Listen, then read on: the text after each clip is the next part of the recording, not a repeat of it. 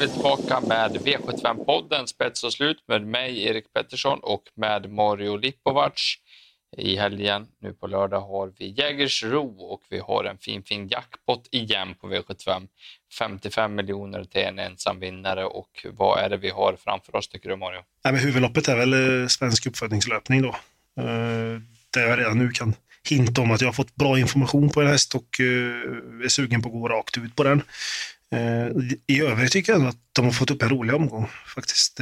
Det ser rätt öppet ut. Jag tycker inte det finns några alltså jätteklara singelsträckor. Alltså. Visst, det är någon jättefavorit i gulddivision och lite sånt, men jag tror det kan ge en del. Så att, vi hoppas väl att inte det blir någon sån spets som det var ju nu på rummet. Till exempel var det väl 6 och 7 västar i spets. Vi hoppas ju inte att det blir samma på lördag. Nej, det är sällan man är besviken på rummet, men nu blev man det i lördags. Det var ju ett konstigt domslut först.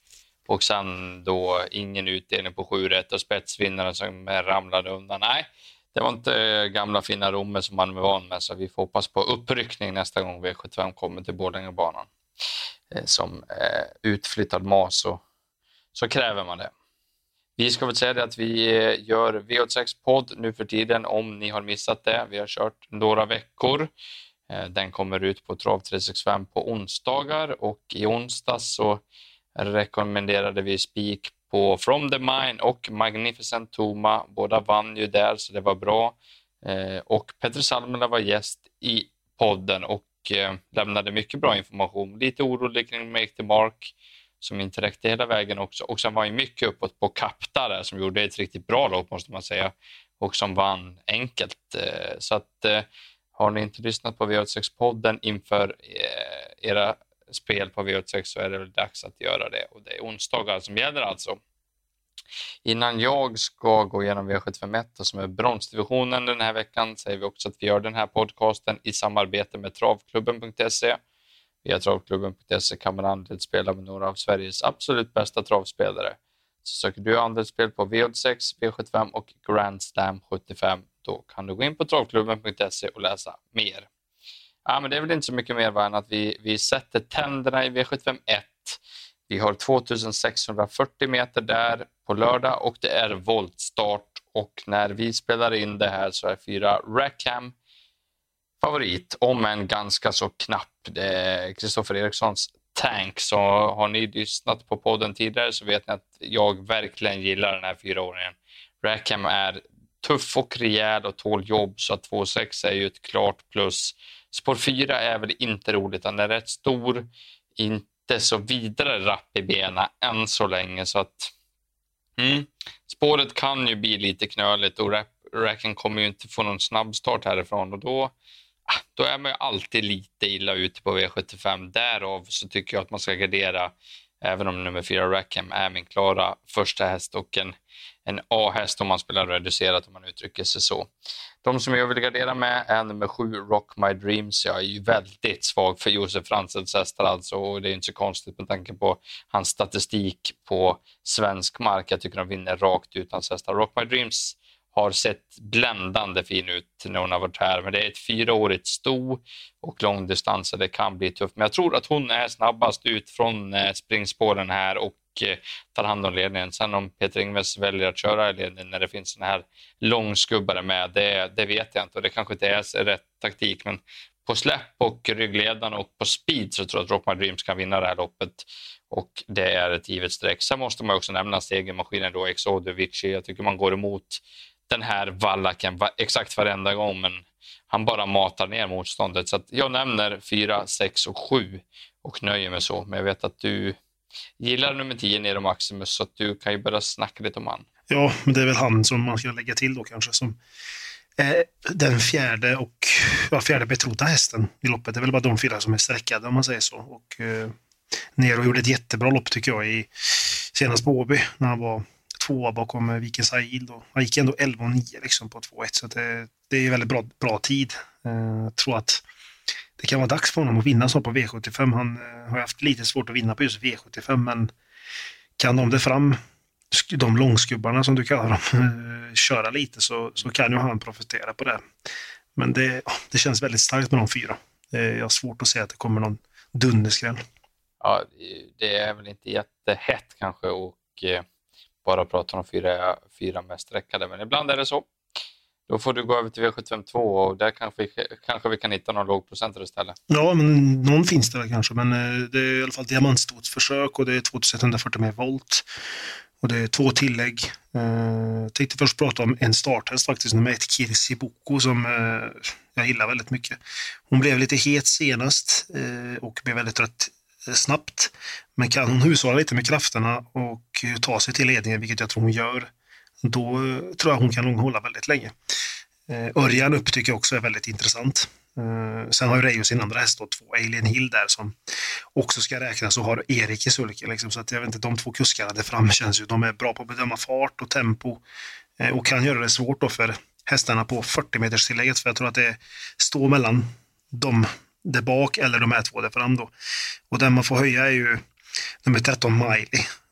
Hon var ju ute i silverdivisionen senast från spår 11 och spurtade riktigt vast. Hade upploppet varit lite längre så hade hon nog vunnit det loppet. Nu möter hon ju bara ston, vilket är intressant, och ja, kan hon få en bra start från spår 5 så med lite rätta riggar så tror jag hon blir farlig. Och sen får man väl nämna Nidefs Daphodil då, som har sitt livsform. Hon var ändå med i typ Eliten senast och kom 3 där. Och nu blir det barfota runt om, och blir inte hon instängd då tror jag att Nidefs Daphodil har en bra chans. Så jag nämnde de 4, men det kan väl någon mer på tillägg kan väl åka med säkert. Nej, det här får man väl spela för lite halvskräll och sträcka några. Jag är precis som du förtjust, i alla fall just för dagen, i 9 Nidefs Daphodil, för det verkar vara en ruggig form där. V753 då, här har vi klass 2 över kortdistans, 640 meter, och en klar favorit nummer 1 Ovation L.A. Josef Fransen då igen, Peter Ingves igen, och jag tror att 1 Ovation L.A. har en relativt bra chans att hålla upp ledningen här. Vi såg startsnabbhet näst senast på Halmstaden, Mark Elias. Visserligen var det spår mitt i banan då, och det är ju alltid lättare för hästarna att axa där, men klev iväg riktigt bra då. Får Peter Ingves samma snurr på Ovation eller på lördag, så tror jag ingen tar längd på den här märren, och då ja, det är toppstam och det är Fransel och det är trolig spets. Jag måste tro att det är en bra segerchans. Om det sen är 56% i segerchans, det är lite mer tveksam till, och som ni vet, ni som lyssnar på den här podden, så är det inget vi går rakt ut på i den lägsta klassen, utan vi kommer att gardera. Och jag nämner nummer 2 Becker, inte så kul då, för det är en klar andrahandare.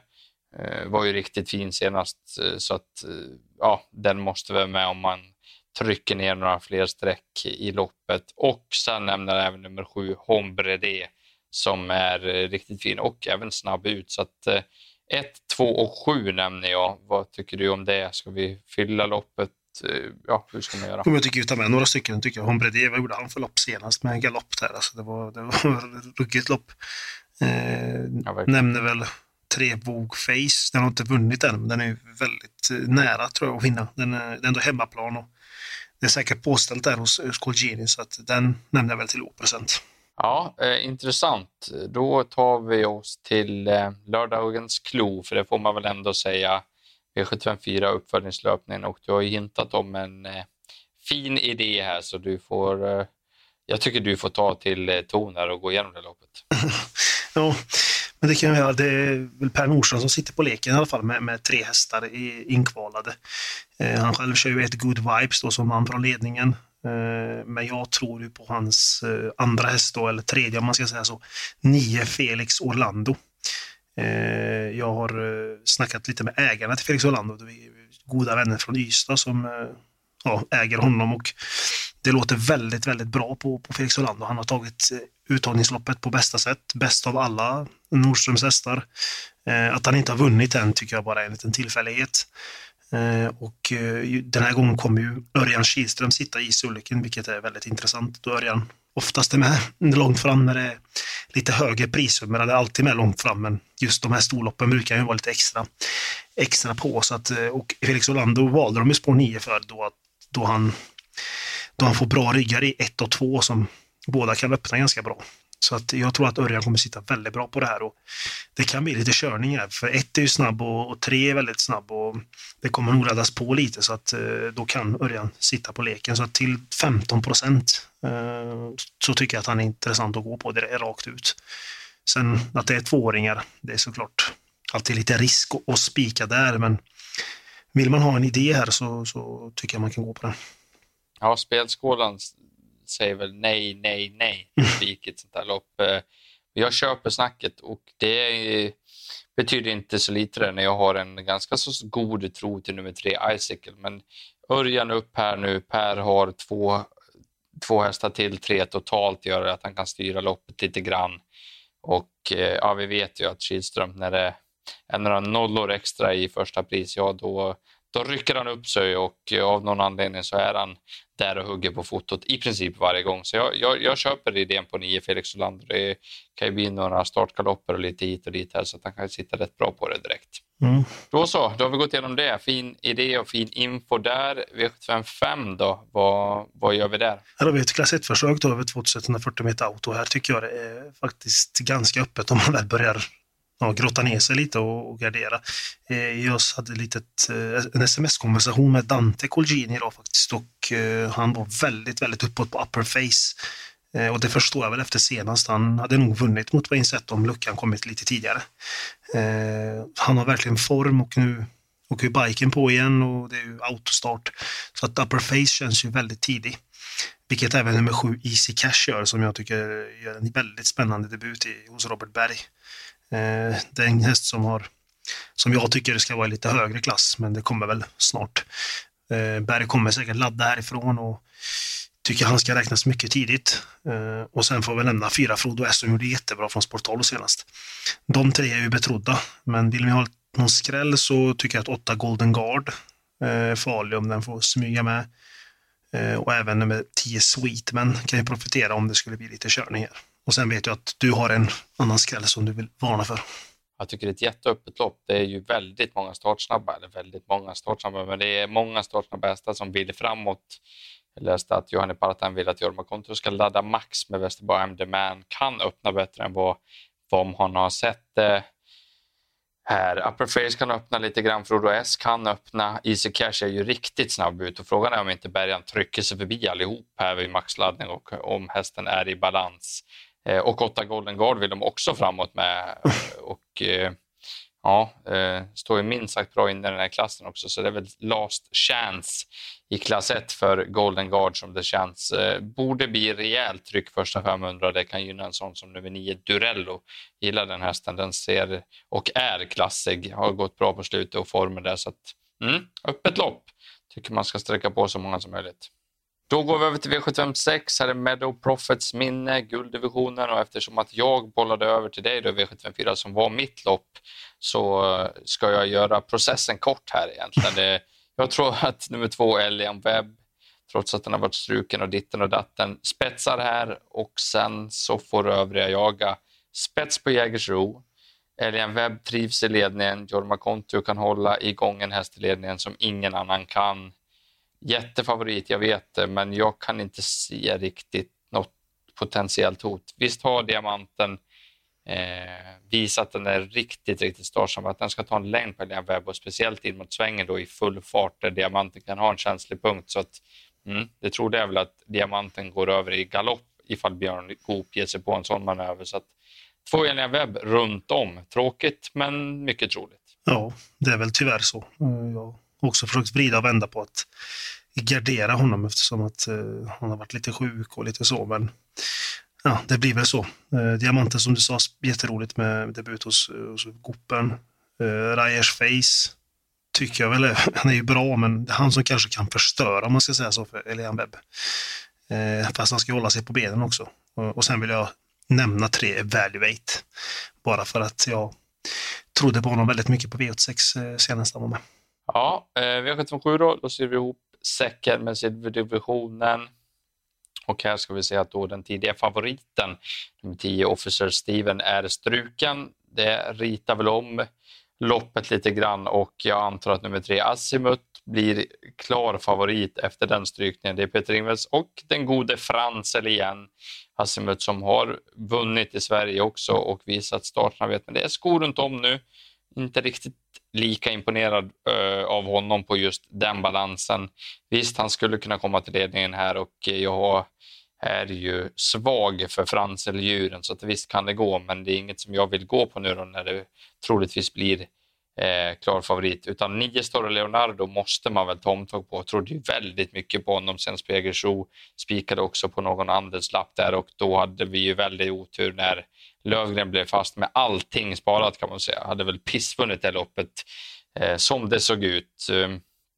Nu borde det kunna bli lite körning här igen, och då är Star och Leonardo tung i spurten. Så jag nämner de två, så får du ta vid. Ja, men det är väl, jag tycker det är en tänkbar chanspik, Star och Leonardo. Både jag och du är inne på honom, och även Jocke snackade med idag. Han var ju väldigt nöjd med att ha toppform, så att fast som du sa senast, det blir inget taktiklopp där någon får sitta och bestämma, så tror jag att Star har en jättebra chans. Och sen har han ju startsnabba ryggar att gå i, så att det kan bli en bra position. Det är väl Knight Brodder då kanske, som när han har sina dagar kan han vara ruskigt bra. Så han är både bra i ledningen och i ryggar, men behöver någon galopp lite nu hit och dit. Men det är väl 3, 6 och 9 jag tycker man tar med om man garderar. Ja, fast 9 är ju den roliga. Ja, men exakt. Jag var inne på Randamarelli senast, som hoppade då när det var lite körning om spets. Det är väl ett, så att säga, ett lyxsträck om man går vidare där med sträcken i V75-7. Då går vi igenom rubrikhästarna. Vad är din bästa spik och ditt bästa speldrag i lördagens omgång? Bästa spiken, V754 då, uppfattningslöpningen nummer 9, Felix Orlando till 15%. Och sen blir det ju 9 Star och Leonardo då, som i bästa draget. I avslutningen. Just så. Min bästa spik kommer V75 då, eller V75-6 ska sägas, nummer 2 Elian Webb. Tråkigt men troligt. Och bästa draget då kommer V75-5 nummer 9 Durello. Så Lövgren får vi vinna med 2 nior. 2 nior, ja. Precis.